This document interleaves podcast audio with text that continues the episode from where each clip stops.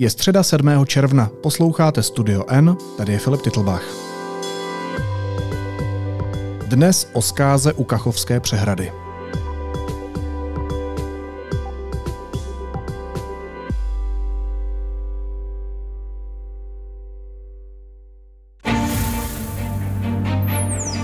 Thousands of people in Ukraine are on the move today after a major disaster. Dramatic pictures this morning of the mighty Dnieper River bursting through the Novakhovka Dam.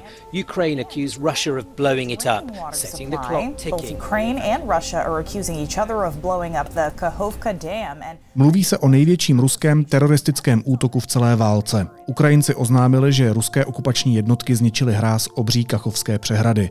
Pod vodou jsou stovky domů a humanitární dopady pocítí tisíce lidí.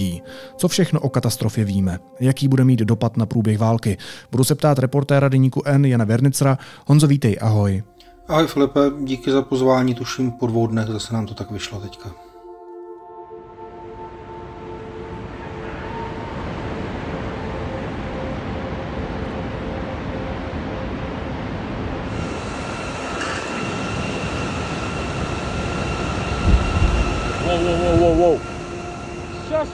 kapucinu.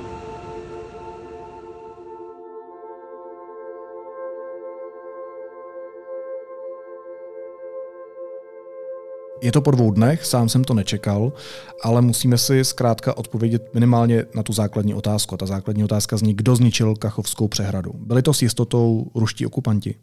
Jako začínáme tou nejtěžší otázkou, úplně no, nejtěžší a jako tou e, nejdůležitější možná otázkou úplně na začátek. E, takhle, ze všech myšlenek, eh, jak by to mohli udělat Ukrajinci, které jsem viděl a které kolují ve veřejném prostoru, tak prostě žádná nevypadá přesvědčivě vůbec. Eh, ta přehrada je obrovská, nebo byla obrovská. Eh, je to velká konstrukce z betonu, z železa, stavěná v 50. letech, stavěná s ohledem na to, že by to ve třetí světové válce mohli bombardovat imperialisti, aspoň tak to teda Sověti tehdy brali. A Ukrajina nemá zbraně, eh, nebo nemá žádné žádné známé zbraně, kterými by dokázala způsobit eh, tak obrovské poškození ty přehradě, že by se protrhla. Takže eh, tahle verze je vlastně z toho, co já čtu teďka ve všech, na všech sítích nebo u všech zdrojů, které sleduju, tak vlastně žádný nijak netematizuje to, že by Ukrajina mohla a byla schopná a měla motivaci vůbec tu přehradu ničit. Eh, na druhou stranu u Ruska té motivace nebo možná spíš bezohlednosti, eh, které asi ještě bude řeč, vidíme za celou válku hodně. A můžeme se možná bavit o tom, jestli to byl úmysl nebo šlendrián na té ruské straně. Každopádně víme, že to bylo Rusko, kdo tu přehradu ovládal teďka celou dobu, vlastně od prvních dnů invaze loni v únoru až dosud. Takže pokud tam někdo mohl dovnitř nastěhovat výbuštiny, tak to bylo Rusko. Prostě eh, ty prostory jsou přístupné z toho ruského břehu Dněpru. President Zelensky accused the Russians of using terror tactics to try and thwart Ukraine's counteroffensive. Moscow says the dam was hit by a Ukrainian airstrike.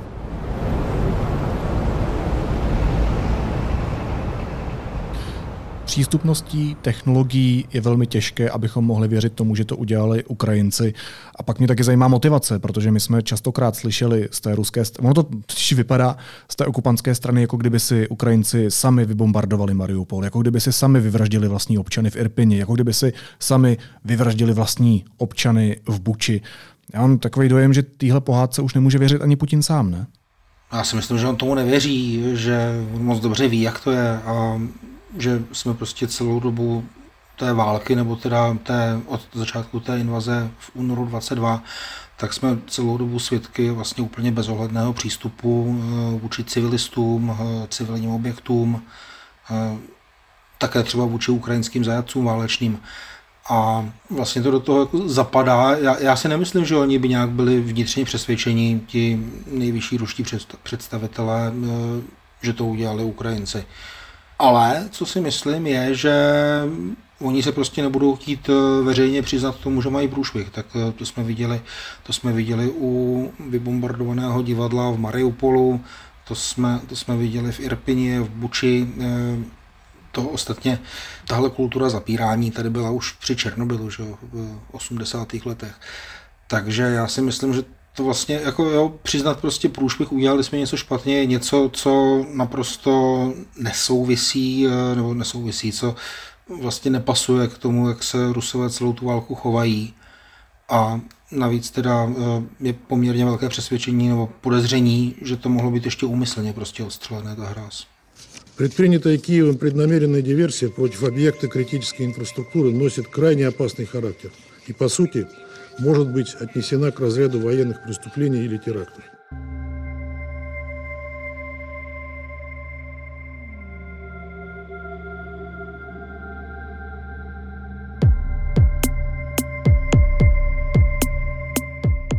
Mimochodem, když jsem mluvil o tom vybombardovaném divadle v Mariupolu, tak tady určitě je dobré připomenout, že před tím vybombardováním uh, bylo před tou budovou napsáno velkým písmem děti, tak možná jenom k té motivaci a k té bezohlednosti. Ale když se podíváme ještě na to, co píše New York Times, protože uh, tenhle list oslovil uh, řadu expertů, kteří tvrdí, že Kachovská přehrada mohla být zničená explozí výbušnin, které byly umístěné uvnitř hráze a taky uvnitř té vodní elektrárny, to si říkal, a že tyhle výbušniny mělo v době exploze pod kontrolou Rusko ale pak taky uh, přišli s dalšími scénáři, uh, které jsou méně pravděpodobné, i když ne nemožné. A ty scénáře zní, uh, že by hráz zničilo ostřelování, anebo že by se zbortila kvůli nějakému dřívějšímu poškození. Kdyby si měl popsat s tím vším, co víme, a s těmi relevantními odhady expertů, tak jak bys popsal ten moment, který způsobil tu katastrofu? Co se vlastně na tom místě stalo? Hele, tady já asi nemůžu úplně spekulovat, nebo říkal bych něco, co, co prostě nevím. Jo. Ale určitě se dá. Já jsem se třeba dneska dopoledne díval na spoustu fotek eh, Kachovské přehrady, jak teda eh, předválečných, eh, tak potom během války, během posledních měsíců a teďka při té zkáze. A tam se prostě dá popisovat, co se na té přehradě dělo a měnilo. A my víme, že už loni v listopadu eh, zhruba, tak eh, že když se člověk podíval vlastně na tu střední část přehrady, to je asi těch 800 metrů, kde byla ta betonová hráz a ta vodní elektrárna, tak eh, na tom konci, který vlastně náleží k území, které ovládá Ukrajina, to je ten západní břeh, severozápadní možná tady v tom místě Dněpru, tak tam byla zhroucená eh, dvě taková pole eh, silnice a tuším, že i železnice, eh, která, která na tu hráz vedla.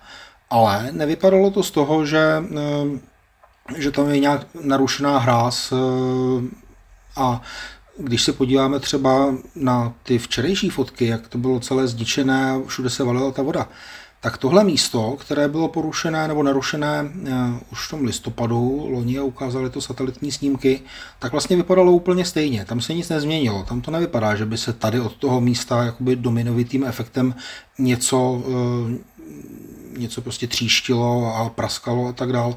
To místo vypadá stejně. Ta místa, která eh, před tou katastrofou se nějak změnila, tak to hlavní místo je No se teďka těžko popisuje, když jsme jenom zvukově, ale ono se to dá najít třeba, když si člověk na mapách eh, najde, jak to vypadalo, ta přehrada. Přes tu hráz eh, vedla silnice, která v jednom místě dělala takovou jakoby dvojzatáčku, takovou myšku, aby eh, objela roh té budovy vodní elektrárny, která tam byla. A před několika dny se stalo to, že vlastně silnice tady v tom místě té, toho esíčka zmizela úplně. Buď se propadla, nebo i někdo strhnul úmyslně, rozbořil nebo odstřelil to, já nevím, ale ta silnice tam prostě nebyla. Už eh, asi čtyři dny. A já jsem k tomu zahledl, nějak, eh, zahledl nějaké spekulace, že mohlo jít buď teda o příznak toho, že se tam něco hýbe v té konstrukci a že to mohlo tu silnici zničit, že to mohlo dojít k nějakému strukturálnímu poškození, no a nebo že ta silnice byla nějakým záměrným způsobem teda zničena. Ale každopádně už eh, kolem 2. června vlastně na těch satelitních snímcích měla je BBC eh, a nejen BBC, tak eh, bylo vidět, že tam prostě už není tady to esíčko silniční, že se tam něco změnilo. No a potom jsme vlastně viděli, no, včera jsme viděli, že ráno ty fotky nebo videa té valící se vody středem toho, co teda dříve byla ta betonová část hráze. A já jsem potom viděl ještě teda z jednoho ruského propagandistického kanálu jakési noční video, kde už teda je vidět, že, že se tím středem valí voda, ale že tam ještě ta budova elektrárny stojí. Co, což vlastně potom na všech těch snímcích ráno už tam ta budova elektrárny nebyla, respektive byla silně poškozená ve své střední části a také tím protékala voda, vlastně jakoby voda vzala střed eh, té budovy elektrárny a už tam byly jenom trosky. Takže to poškození tam prostě nějakým způsobem eh, vzniklo průběžně, ne úplně najednou. Eh, já vlastně neumím říct, jestli tady prostě nepoznáme, jestli tam byla výbuština nebo ne. Ale každopádně se mi nezdá pravděpodobné z toho, co zatím víme, z toho, co jsme zatím mohli číst, že by za to mohlo ostřelování té přehrady, protože ukrajinské zbraně, které Ukrajina používá, tak eh, vlastně nejsou zdokumentované, že by použila nějaké tak těžké zbraně, kterými by mohla vlastně ohrozit tu konstrukci. Když se podíváš, jak vypadá prostě dopad z dělostřeleckého granátu nebo z HIMARSu, nebo z Vilchy, což je ten ukrajinský raketomet, eh, tak eh, to prostě rozbije to silnici, jasně, ale nerozbije to přehradu. Takže chápu správně, že ze všech těch faktů, fotek, ale i spekulací o třeba i technickém stavu uh, toho vodního díla je zatím nej, nejpravděpodobnější scénář, že to byly výbušniny, které byly umístěné uvnitř hráze, ke kterým měli přístup ruští okupanti. Mohly to být výbušniny, o kterých Ukrajinci říkali, že je tam Rusové rozmístili. A ještě vlastně je možnost, že to mohl být eh, nějaký ruský šlendrián eh, při obsluze ovládání té přehrady. Eh, to my těžko posoudíme, já si jenom myslím, že i pokud by to byl šlendrián, tak to nijak neumenšuje vlastně ruskou zodpovědnost za to, co se stalo. Pokud prostě se mi na přehradě, kterou ovládám a která má objem 70 krát takový jako slapy, tak pokud se mi tam děje to, že stoupá voda a mám pocit, že se tam něco bortí, no tak přece volám do světa, že je obrovský průšvih a že je potřeba evakuovat pod tou přehradou. A to jsem nikde neslyšel teda z ruské strany. Takže eh, jasně, mohly tam být výbušniny a mohlo tam dojít k nějaké sérii explozí, eh, jak to říkají Ukrajinci, které vlastně vedly potom k tomu protržení hráze a ke zničení té budovy elektrárny. No ale nebo se na to taky prostě Rusové, to řeknu strašně vošklivě, nebo jako lidově, ale taky se na to prostě mohli vybodnout a nechat to provalit, no, protože jim to třeba bylo jedno. No, no, tak já bych mohl volat do světa, že je něco s mojí přehradou, tak by ta přehrada musela být moje a ne ukradená. Nicméně, co se stalo pak? Ta voda se teda skrze tu zničenou hráz vylila. Co způsobila? Ta voda se začala vylévat eh, vysokým tempem a začala zaplavovat eh, dolní tok nebo závěrečnou část toku Dněpru, který od eh, Kachovky teče vlastně k západu, teče kolem Chersonu a potom se vlévá do moře. Tam je spousta různých takových nízkých ostrůvků, bažin a tak dále. Je tam mimochodem jsou tam území, která jsou strašně cená třeba kvůli tomu, co tam žije za zvířata nebo co tam je za rostliny. A to teďka je teda všechno pryč. A ta voda začala stoupat samozřejmě, protože ten objem vody v přehradní nádrži byl obrovský. A začala zaplavovat teda níže položené eh, obce, eh, mluví se o asi 80 obcích, které byly v tom eh, záplavovém území, nějaké okrajové části Chersonu, protože Cherson je vlastně město, které na břehu Dněpru má i své vyšší partie, ale tady vlastně ty části, co jsou u řeky, tak ty zaplavené jsou.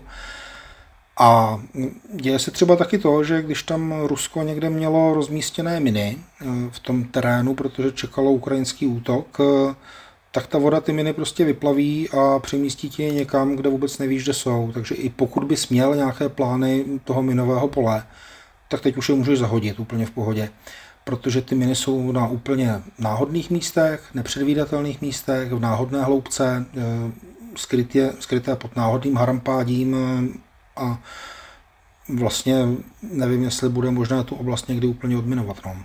To je, to je jako, a to se bavíme pořád jenom o začátku, jo, protože tam teďka spousta lidí, a mluví se o tisících lidí, kteří budou mít uh, problém s přístupem k pitné vodě.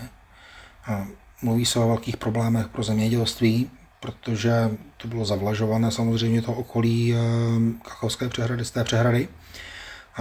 Pokud vím, tak Dněpr byl důležitá vodní cesta, kudy vlastně pluly lodě měla ekonomický význam a to teďka taky nebude možné s tím nějak pracovat.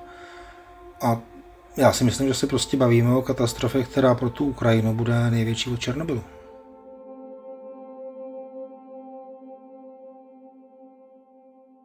This is a terrorist act against Ukrainian critical infrastructure that aims at causing as many civilian casualties and as much destruction as possible. By res- resorting to scorched earth tactics, or in this case, to flooded earth tactics, the Russian occupiers have effectively recognized that the captured territory does not belong to them and they are not able to hold these lands.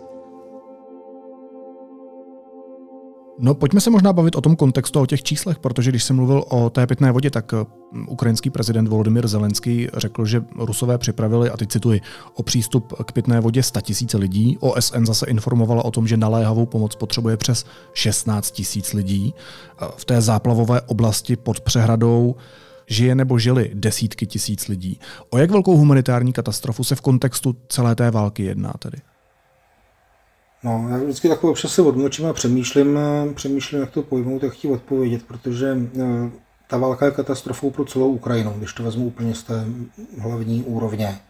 Eh, nejvyšší, prostě Ukrajina má přes 40 milionů obyvatel, kteří tou válkou už roka čtvrt eh, trpí, mají letecké poplachy, spousta lidí tam bude mít třeba psychické problémy, my to zatím úplně nedohledneme, protože spíš se orientujeme na to, kam spadla jaká raketa a kolik zabila lidí.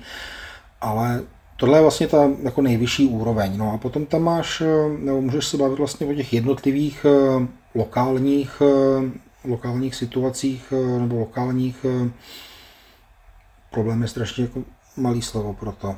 No. Ale v těch průšvizích lokálních tam jako ta kachovka, ta protržená, proražená přehrada možná to patří k tomu asi nejhoršímu, co zatím v celé té válce bylo nedá se srovnávat samozřejmě no, se vší výhradou ke srovnávání počtů mrtvých. Jo. Mariupolské divadlo v tom zemřely stovky lidí a ten úder vlastně byl omezený na to jedno místo. Bylo to barbarství, byl to zločin, bylo to lokální v podstatě.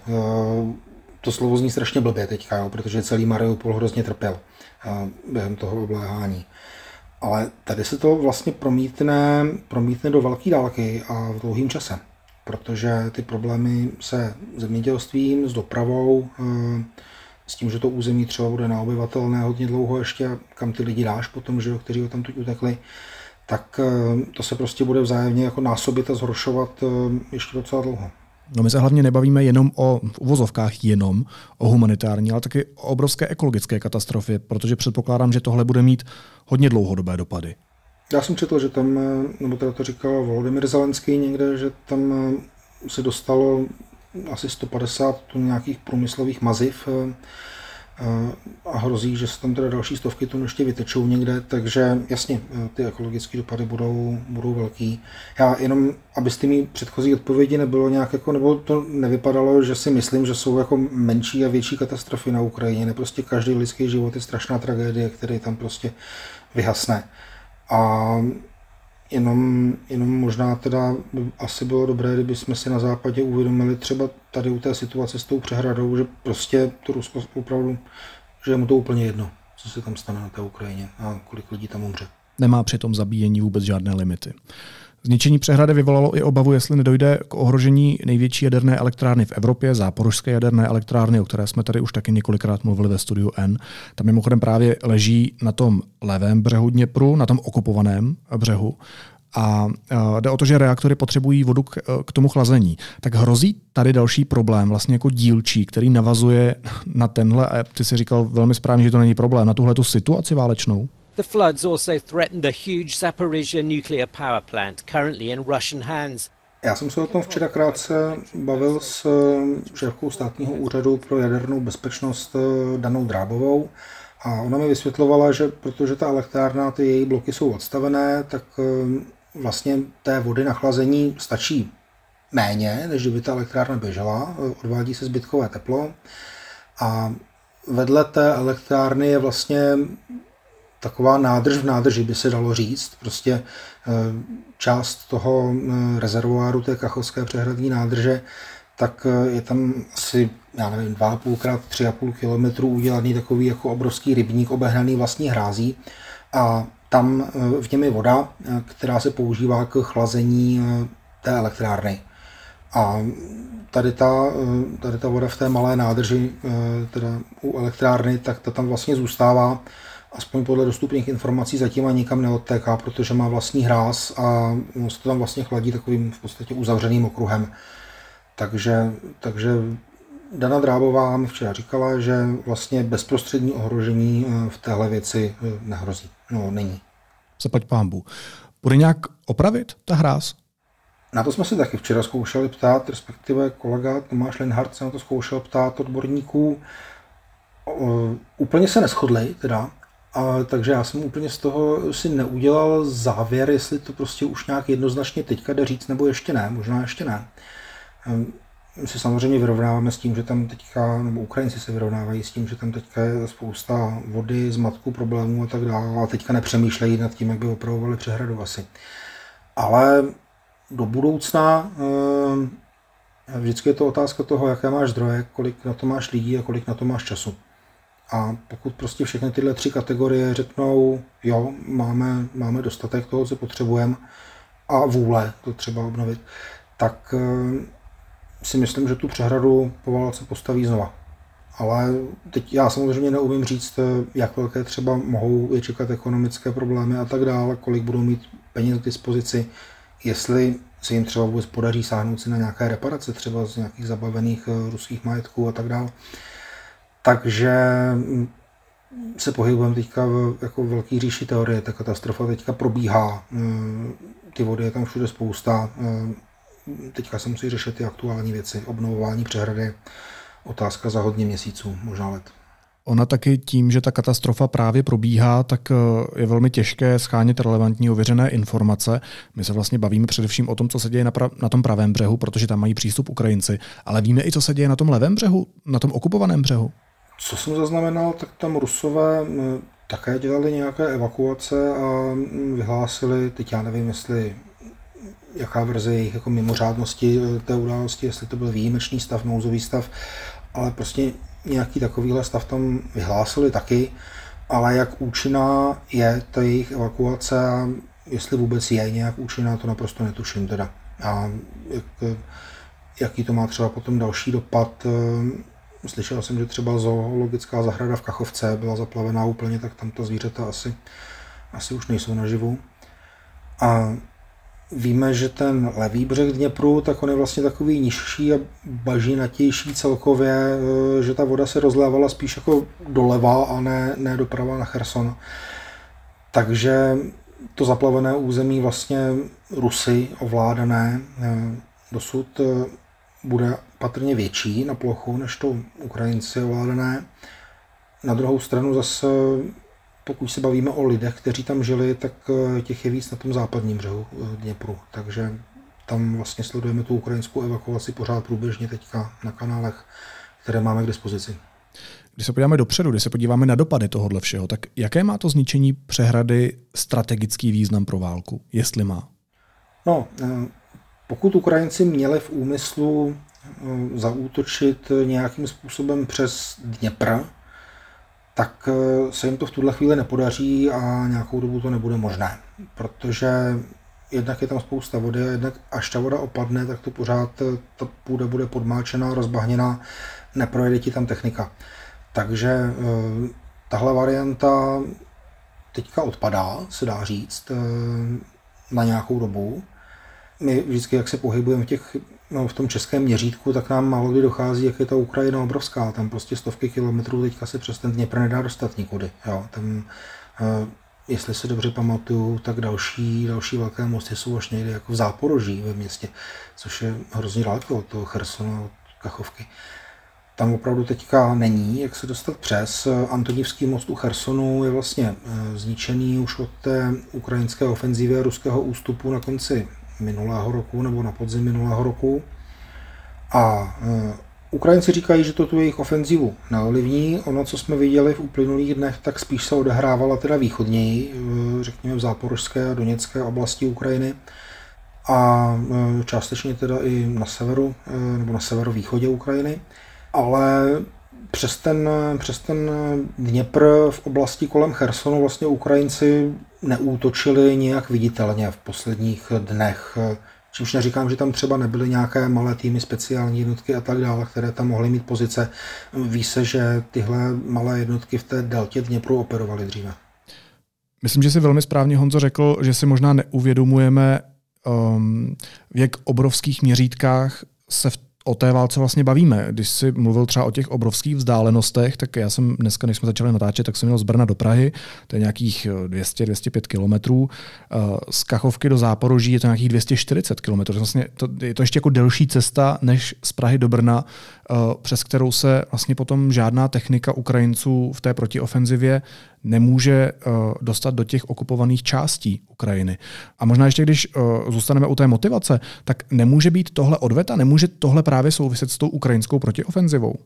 A tak Rusové nemají co dělat odvetu, oni napadli suverénní stát a okupují jeho část, jako tam se vůbec nedá podle mě v kontextu ruské armády bavit o tom, že by měla jakékoliv právo obhajitelné dělat něco, čemu budou říkat odveta, oni to tak možná nazvou ale jako, pokud tady někdo má právo na odvetu, tak to jsou Ukrajinci. Ale jenom ještě k tomu, co jsi říkal, jasně, ty vzdálenosti tam jsou velké a počítejme teda i třeba s tím, že z té oblasti Chersonu eh, do Záporoží jednak je to dál než z Prahy do Brna a jednak tam jsou teda horší silnice. Takže, takže i tím je ta doprava komplikovanější. No. Takže eh, ty, jak se ptal na tu ofenzivu, tak eh, já očekávám to, že ty boje teďka prostě budou koncentrovanější spíš na východě Ukrajiny a že pokud teda měli Ukrajinci nějaké plány třeba útočit ještě přes ten Dněpr navíc eh, v oblasti Chersonu, takže to se teďka dít nebude prostě. Ještě možná poslední otázka. My se tady celou dobu bavíme o důsledcích, které to bude mít pro Ukrajinu. Ale jaké důsledky tohle bude mít pro to diktátorské Rusko? Reaguje na to nějak ostře mezinárodní politická scéna na tuhletu situaci? No tak verbálně to odsoudili, odsoudili všichni a všichni jsou si celkem jistí, že za zničením té přehrady byl ruský úmysl. Teď eh, samozřejmě vždycky to musíme prosívat ještě tou optikou, že eh, jednak teda politici eh, ta silnější prohlášení vždycky mají trošku radši. A na druhou stranu oni zase mají tajné služby a mohou vědět nějaké informace, které my třeba nevíme mm, ohledně té přehrady. Takže já jsem zatím viděl spíš verbální odsouzení, neviděl jsem přímo nějakou akci e, velkou, jako neděje se nic ve smyslu, že teďka by se všichni vrhli na pomoc Ukrajině vlastní armádou. To, to skutečně nenastává. Ale e, to možná ještě uvidíme, ono je možná brzo, jo. Vlastně kolik, 36 e, hodin nějakých po zničení té přehrady. To, je, no, to bude vyvíjet a je možné, že nějaké konkrétní kroky, třeba zesílené sankce, Eh, že nastanou. No. Otázka samozřejmě bude, jestli to Rusko nějakým způsobem odradí, protože z ruského pohledu nebo z pohledu toho ruského režimu vlastně oni se strašně bojí, že by tu válku prohráli. Pro ně naprosto nepředstavitelné jako ta myšlenka, že by mohli prohrát válku, protože oni jsou vlastně země založená na té kultuře. My jsme porazili ty nacisty, tehdy ty Němce a prostě my vítězíme. A vidíš to i na tom, jak ty pro ruské účty třeba, nebo pro ruští trolové vždycky tak s takovou tu radostí dávají na sítě ty statusy, že Rusko války nezačíná, Rusko je končí, což je samozřejmě jako nesmysl. A nevím, no, uvidíme, se strašně omlouvám, že teďka nedokážu čtenářům říct nějaké jasné výhledy, jak to, jak to určitě bude a co se stane, ale je to prostě živé, běží to, odehrává se to teďka a musíme si asi trochu počkat no, na to, co se ještě stane, jaký to dál bude mít třeba na mezinárodně politické scéně dopad. Když jsem mluvil o těch proruských účtech, tak to jsou mimochodem účty, které taky často reagují na naše epizody, které se týkají tohohle tématu, tak doufám, že si to majitelé těchto účtů poslechnou. To byl redaktor deníku N. Honza Vernicer, který se nedávno vrátil z Ukrajiny a který se u nás v redakci věnuje armádním tématům. Honzo, moc ti děkuji, měj se hezky a doufám, že se znovu neuslyšíme za dva dny. Ahoj. Já ti taky děkuji. Sláva Ukrajině. Herojem sláva.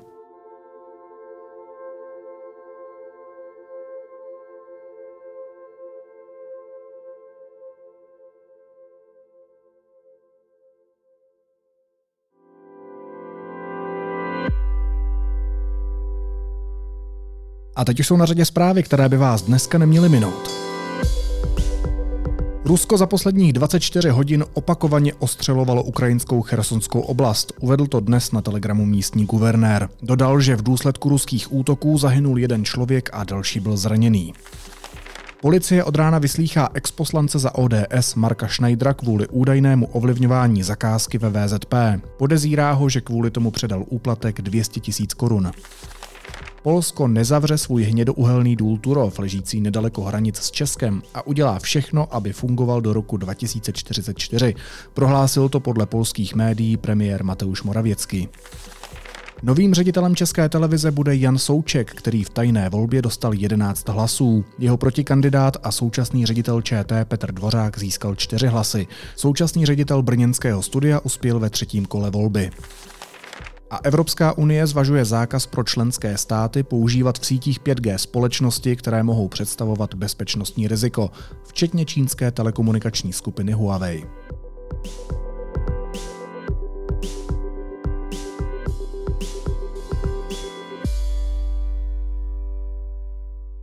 A na závěr ještě jízlivá poznámka. Neúspěšný kandidát na prezidenta Karel Janeček zavítal do Vatikánu. Setkal se s papežem Františkem a ze všech darů, které mu mohl dát, ze všeho, co na světě existuje, ze všeho, co může jako miliardář pořídit, se vybral Mateso. Já nevím, jestli je to úplně jasné, ale hlava římskokatolické církve převzala od Janečka dětskou hru z čísílky, takové jeho pexeso, které všude rozdával při kampani a kterému evidentně po prohraných volbách zbylo ve skladech. Tak amen a naslyšenou zítra.